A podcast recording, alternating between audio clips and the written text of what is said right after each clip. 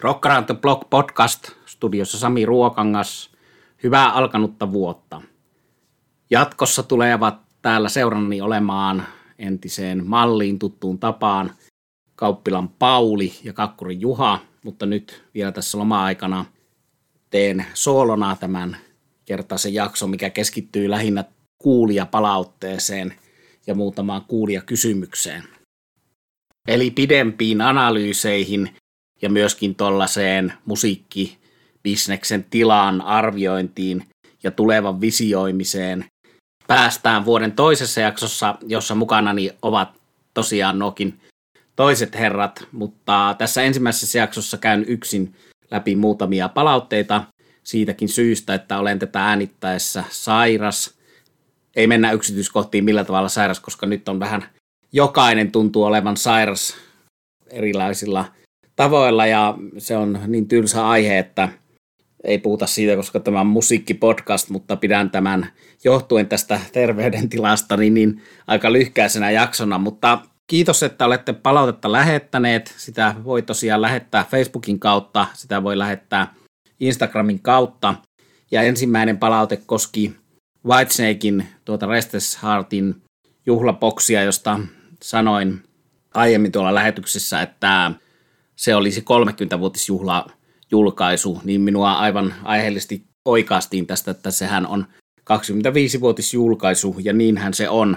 Eli menee meikäläisellä tässä, kun nämä jutut ovat usein aika pitkälle improvisoituja, niin vähän vuosiluvut sekaisin, ja kun kolmenkymmenen vuoden takaista asioista, kuten vaikka Metallican mustan albumin julkaisusta, tuntuu olevan lyhyt aika, niin en ollut tarkkana tässä Whitesnake-asiassa, mutta kiitos oikaisusta, eli Whitesnake Restless Heart on kaksikymmentäviisi vuotta sitten julkaistu, ei kolmekymmentä vuotta sitten julkaistu. Tällaiset nippelitiedothan ovat meille todella tärkeitä tässä aihepiirissä, ja hyvä, että oikaistaan.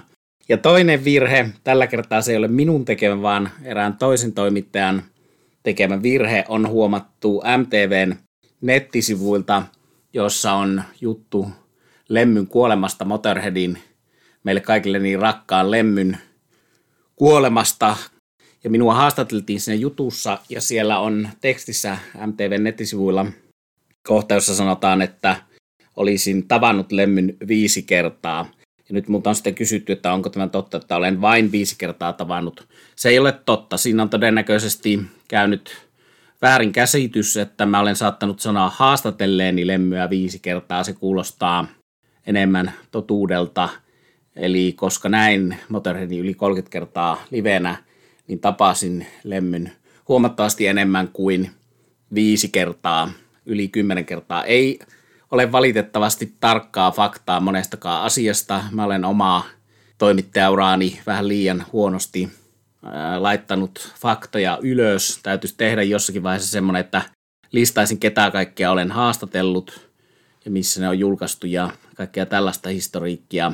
Omasta urasta olisi syytä tehdä, siitä saisi itselle ihan hienon tuommoisen C V-tyyppisen listan, että näitä kaikkia artisteja olen haastatellut ja tosiaan osaa tietysti monta kertaa, mutta tosiaan terveisiä Maikkariväelle ja Pyrhösen Kari oli se toimittaja, välttämättä Pyrtsi itse sitä ei ole kirjoittanut. Pyrtsi on mun rakas ystäväni Kari Pyrhänen, joka on täällä podcastissa esiintynyt omasta musiikistaan puhuen, eli hän on myös laulaja, laulun tekijä, mutta Pyrtsi haastatteli minua silloin tuosta Lemmyn kuolemasta, ja toki mulla on voinut mennä siinä luvut itselläkin sekaisin, kuten tuo Whitesnake-esimerkki jo osoitti, niin, niin olin aika hämmentyneessä tilassa, kun samana päivänä, kun olin kuullut Lemmyn kuolemasta, niin olin jo T V-haastattelussa, ei paras mahdollinen tilanne, ja olen huomannut, niin kuin monelle meistä muullekin, niin itselle tärkeän ihmisen kuolemasta puhuminen ja sen koko sokin ja surun käsittely ei ole kovin helppoa, varsinkaan minkään T V-kameran edessä. Mutta anyway, siis olen haastatellut viisi kertaa, se on ehkä totta, mutta tavannut huomattavasti enemmän kuin viisi kertaa. Ja Lemmyhän on nyt ollut jouluna jälleen sosiaalisessa mediassa oikein joulunlapsi esillä syystäkin, koska hän syntyi kahdeskymmenesneljäs joulukuuta eli jouluaattona Ja samaten tuossa joulukuun lopussa, kun hänen kuolemastaan tuli tasavuosia, niin oli jälleen kovasti Lemmy esillä. Ja hyvä niin, ei unohdeta Lemmyä eikä Motörheadin musiikkia. Se saa olla esillä ympäri vuoden, ei pelkästään joulun aikana. Ja tähän liittyen minulta on kysytty suosikkiani Motörheadin mittavasta tuotannosta. Mähän kuulun ihmisiin, joka löysi hyvää myös näistä Mickey D., Phil Campbell, Lemmy-kolmikon tekemisistä. Eli minun mielestä aivan loppuun saakka siellä oli hyviä biisejä ja hyviä levyjä, toisin kuin monella tuon ikäisellä bändillä. Mutta jos yksi albumi pitää valita, niin se on Overkill. Ainakin tänään se on Overkill.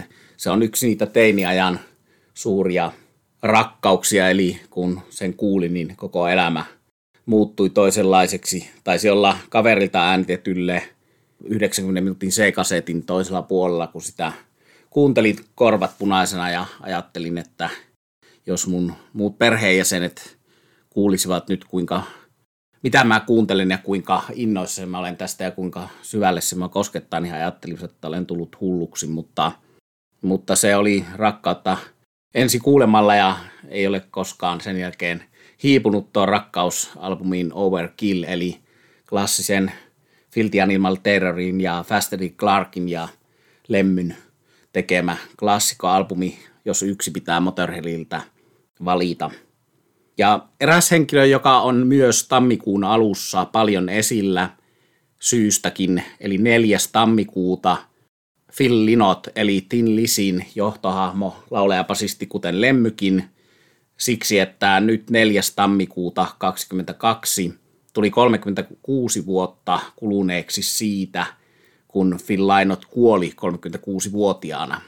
Toisin kuin tuolloin aikalaismedia uutisoi, hän ei kuollut juomalla viinaa, hän ei kuollut viinajuomiseen, vaan hän kuoli heroiniin, huumeisiin ja kokonaisuuteen, johon toki alkoholikin liittyi, mutta huumeet myös, mutta ei muistella sitä ikävämpää puolta, vaan muistellaan sitä kaikkea hienoa musiikkia, jota Phil Lynott ja Thin Lizzy tekivät, ja Phil Lynottin kaksi soloalbumiakin ovat upeita, ja kaikki nuo kuoleman jälkeen julkaistut kappaleet, joita myös tuossa hienossa Rock Legends-boksissa julkaistiin äskettäin lisää aiemmin julkaisemattomia versioita Thin Lizzyn biiseistä.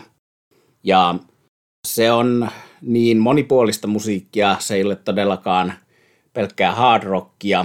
Ja tästä tulee nyt mieleen suuresti arvostamani Primal Scream-bändin laulaja, keulahahmo Bobby Gillespie, joka tuoreessa Classic Rock-lehden haastattelussa valitsee kaikkien aikojen parhaaksi rock-albumiksi Thin Lizzyn albumin Jailbreak ja perustelee sitä sillä, että siinä albumissa on noin puolet rankka hard rockia ja noin puolet balladeja. Ja sillä albumilla Bobby Gillespien mielestä Phil Lynott sai parhaalla mahdollisella tavalla kiteytettyä tuollaisen runollisen, romanttisen näkemyksensä musiikkiin ja taiteeseen, ja sen ansiosta hän oli niin merkittävä rock-tähti ja hahmo kuin oli. Tässä olen Bobby Gillespieen kanssa täysin samaa mieltä. Oma suosikkini Thin Lizzyn laajasta tuotannosta albumi Jailbreak, ja tämä oli vastaus yhden teidän kuulijan kysymykseen. No, se on siinä ja siinä välillä vaihtelee. Live and Dangerous on monesti se kaikkein oikein paras live-albumi, vaikka siitä tietysti puhutaan niin kuin monen muunkin klassikkoliven kohdalla, että onko kuinka paljon studiossa fiksautunutta, olkoon niin tai näin, niin Live and Dangerous on siinä rinnalla Jailbreakin kanssa kaikkein oikein parhaana Thin Lizzy-albumina, mutta tänään valitsen vähän tässä kuume tokkuraisena tuon Jailbreakin. Ja siihen liittyy rakkaita muistoja, se oli myöskin niin kuin toi Motörheadin Overkillikin, niin minulla C-kasettina tällä kertaa ei itse äänitettynä, vaan ihan tuollaisena ostettuna C-kasettina teini-ikäisenä. Ja kyllä tuo laaja-alaisuus kaikkinen saksofoneineen ja erilaisine sävyineen teki tuolloin jo suuren vaikutuksen. Eli tällaisia tuntemuksia Phil Lynottin ja lemmyn äärellä. Toivotaan, että toi pitkään Suomeen odotettu Phil Lynott dokumenttielokuva nähtäisi pian. Se on näkemättä. Siitä puhutaan melkein joka kerta, kun Thin Lizzyä rakastavia ihmisten kanssa nykyään tavataan, että kuka on sen nähnyt tai missä sen voisi nähdä.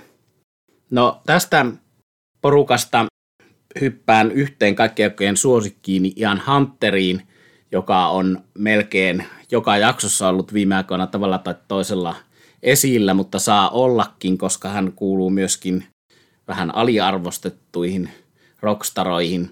Eli vuoden kaksituhattakaksikymmentäyksi paras rock-kirja minulle oli tuon Ian Hunterin elämäkertakirjan Rock 'n' Roll Sweeptakesin kakkososa, joka viime vuonna ilmestyi, ja siinä hän kertaa tuota solo-uraansa, kun ykkösosa keskittyi enemmän Mott the Hooplen uraan.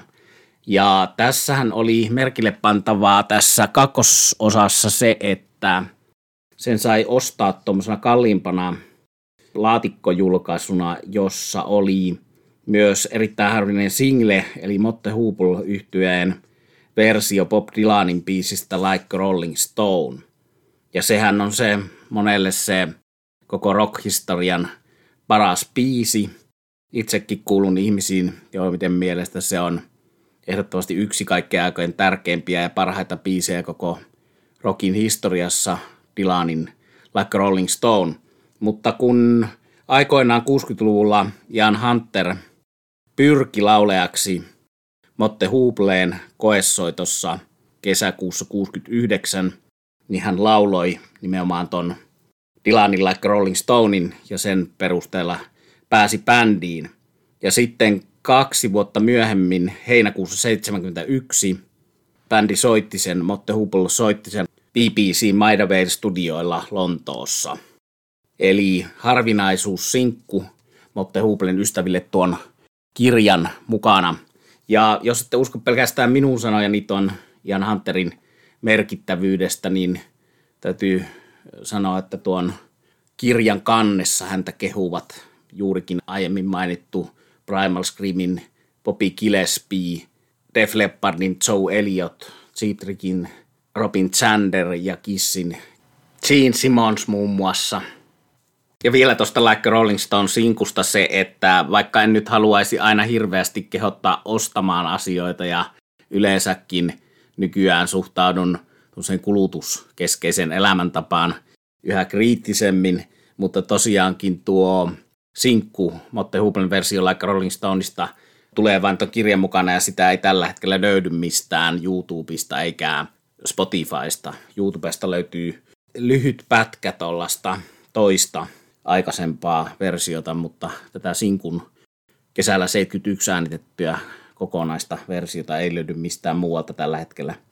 No vielä sitten, multa on kysytty kuulijapalautteessaan, että unohdinko kokonaan aikaisemman suosikkibändini Blackberry Smokin, kun puhuttiin vuoden parhaista levyistä, että miksi sitä ei ollut mainittu ollenkaan jaksossa, jossa puhuttiin vuoden parhaista levyistä ja miksi sitä ei ollut listallani tuolla vuoden parhaissa levyissä.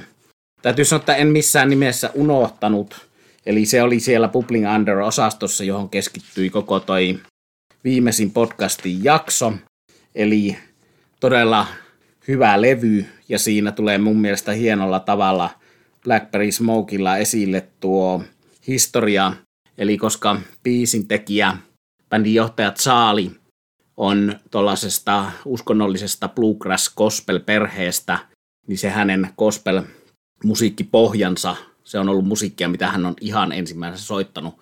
Sitten hän on pikkupoikana vuonna kahdeksankymmentäneljä, kun on saanut ensimmäisen kitaransa, niin hänen kuninkaansa oli sillä hetkellä Van Halen, mutta hän oli jo sitä gospelia laulanut ja kuullut perheessään huomattavasti aikaisemmin. Eli gospelin ja Van Halenin yhdistyessä saadaan Blackberry Smoke ja todellakin hyvää jatkumoa aiemmille Blackberry Smokin levyille. Eli se on esimerkki siitä, että kuinka bändi hyvällä tavalla kehittyy ja muuttuu, vaikka mikään samaan aikaan ei myöskään oleellisesti muutukaan, mutta pikkuasioiden hiominen vie koko ajan eteenpäin, ja täytyy muistaa Blackberry Smokin kohdalla se, että he hirveän ahkerasti keikkailevat ja tekevät siellä tiukan keikkailun välissä lyhyessä ajassa levyjä. Tosin tällä kertaa tämän levyn tekemiseen oli hieman enemmän aikaa koronan ansiosta. Ja uuttanahan tässä levyllä oli myös se, että siellä on nykyään kolmas kitaristi, eli Southern Rockin perinteiden mukaisesti mennään kolmella kitaralla. Ja myös nuo taustalaulajat ovat uutena elementtinä, mitä, mitä ei bändissä aiemmin vielä ollut. Mutta tosiaan Blackberry Smoke kannattaa yhtä lailla muistaa, kun mietitään vuoden kaksituhattakaksikymmentäyksi parhaita levyjä. Sitten oli tuo Inglorious, eli yksi näitä brittihardrockin nuoremman polven bändejä, joka tunnetaan ennen kaikkea tuosta laulaja Nathan Jamesista, joka on toiminut sekä Ulion Rotin että Steve Hackettin bändien laulajana, niin minun mielestä selkeästi bändin toistaiseksi paras albumi oli nimeltään We Will Ride, ja sekin ilmestyi Frontiers Recordsin julkaisemana viime vuonna. Eli hyvää kehitystä silläkin saralla. Samoin hard rock-osastossa Buck Cherry, eli amerikkalainen punkkia ja hard rockia yhdistelevä bändi, joka on kärsinyt aika lailla miehistön vaihdoksista, eli alkuperäisporukasta ei ole jäljellä kuin lauleja, mutta siitä huolimatta uusi levy Hellbound on hyvää Buck Cherryä, eli sitäkään bändiä ei kannata totaalisesti unohtaa. No sitten vielä mun mielestä mainitsemasi arvoisia viime vuodelta tietysti ihan listoillakin Englannissa top kymmenen pyörinyt The War on Drugs, joka on viidennellä levyllään erinomaisessa vedossa ja yksi Mick Jagger approved bändeistä, joka on monen meidän vanhojen jäärien huomio saanut siksi, että Mick Jaggerit ja muut vanhan polven muusikot ovat maininneet tämän bändin ja yhteistyötä siinä mielessä, että The War on Drugs soitti rollareiden lämpärinä. Itse en ole siis oppinut War on Drugsia Mick Jaggerilta, vaan näin sen livenä jo tuolla Helsingin Suvilahdessa Flow-festivaaleilla vuonna kaksituhattaviisitoista. No, vanhaa punkkia, The Stranglers punkkia ja sen sukuista musiikkia, pitkän linjan bändi, myöskin minusta selkeästi viime vuoden parhaita levyjä Dark Matters. Eli meidän vuoden parhaiten levyjen jaksoon valitsemien levyjen lisäksi oli huomattavan monta. Ei pidä unohtaa happo bändi Hawkwindia, jonka Somnia oli myös omassa genressään erinomaisia julkaisuja. Ja Fleetwood Macista, kun on puhuttu usein, varsinkin tuosta Peter Greenin Fleetwood Macista, niin huomioidaan se, että bändin entisen jäsenen Lindsey Buckinghamin viimevuotinen levy oli sekin merkille pantava. Ja tämä liittyy tietysti siihen keskusteluun, että vieläkö joku kokoonpano Fleetwood Macista oltaisiin ehditty liveenä näkemään. No, ennen kuin menee tylsäksi nimien luetteluksi, niin vielä muutama, eli mulle pitkään oli vaikuttavin keikkakokemus, mitä olin koskaan nähnyt, niin, tai yksi vaikuttavimmista, niin kun nähtiin Bloombergin kanssa, taisi olla vuosi kaksituhattaseitsemän, niin Lontoossa tuolla Koko-nimisessä teatterissa, niin The Wild Hearts, eli Michael Monroe-bändissäkin soittaneen Gingerin johtama bändi, joka sotkee punkkia, powerpoppia, heviä, kaikenlaista classic rock sateenkaaren alle mahtuvaa, sateenvarjon alle mahtuvaa musiikkia, niin Wild Heartsin twenty-first century Love Songs, hyvä albumi sekin.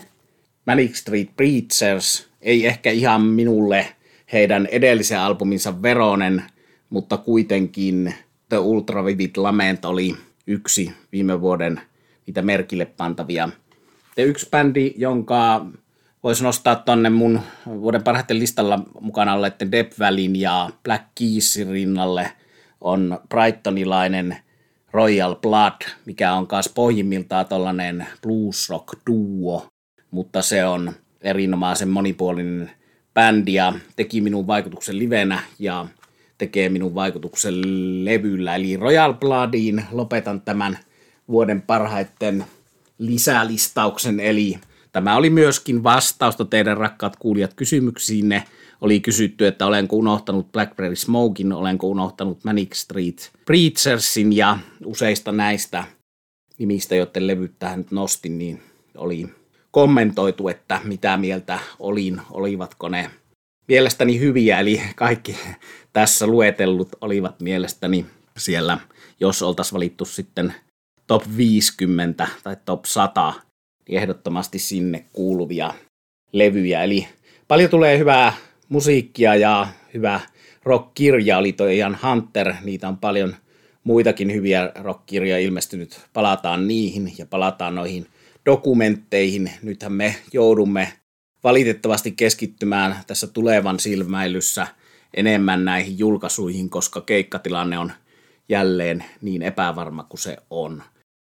Mutta tämmöinen oli vuoden ensimmäinen lähetys. Mä samaan aikaan toivotan hyvää uutta vuotta ja samaan aikaan pahoittelen sitä, että olen sairas ja tämä on tällä hetkellä tämä ohjelmanteko mitä on, mutta tästä noustaan ja ensi viikon ohjelmanteko on jo, uskon vahvasti näin, niin paremmassa otteessa kuin tällä viikolla, mutta kiva, että laitatte palautetta ja kiitos, että sai siihen tässä vastailla. Tämä oli vuoden ensimmäinen Rokkaranto-blog. Minä olen Sami Ruokangas. Kiitos, että kuuntelit.